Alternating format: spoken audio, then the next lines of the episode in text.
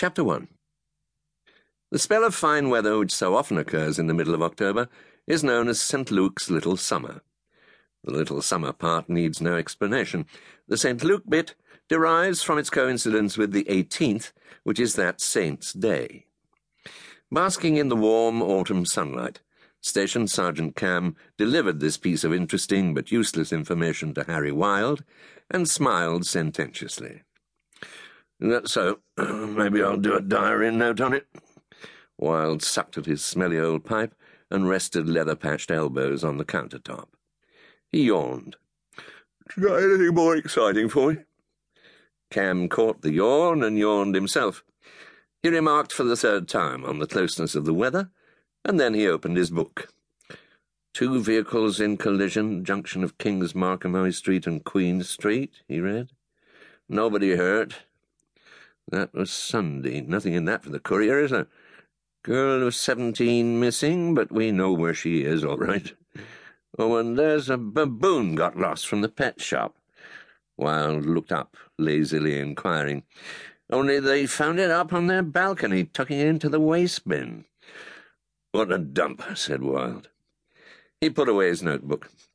Still, I opted for the quiet life. I could be up in Fleet Street tomorrow if I fancied it. Only got to say the word, and I'd be up there where it's all happening. Sure you would.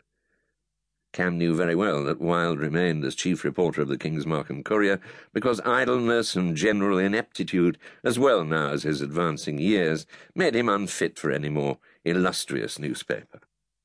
Wild had been coming into the police station for more years than Camb cared to remember, and every time he came he talked about Fleet Street as if he had rejected it and not it him but they sustain the fiction for the sake of peace and pleasantness.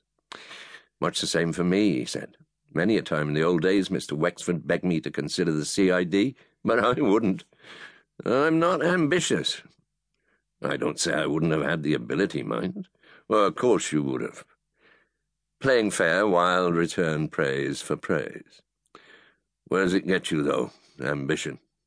Look at Inspector Burden, just to take an example. Worn out and not yet forty, I dare say. Well, he's had a lot of trouble, hasn't he? Losing his wife like that and two kids to bring up. Wild gave a heavy, lugubrious sigh.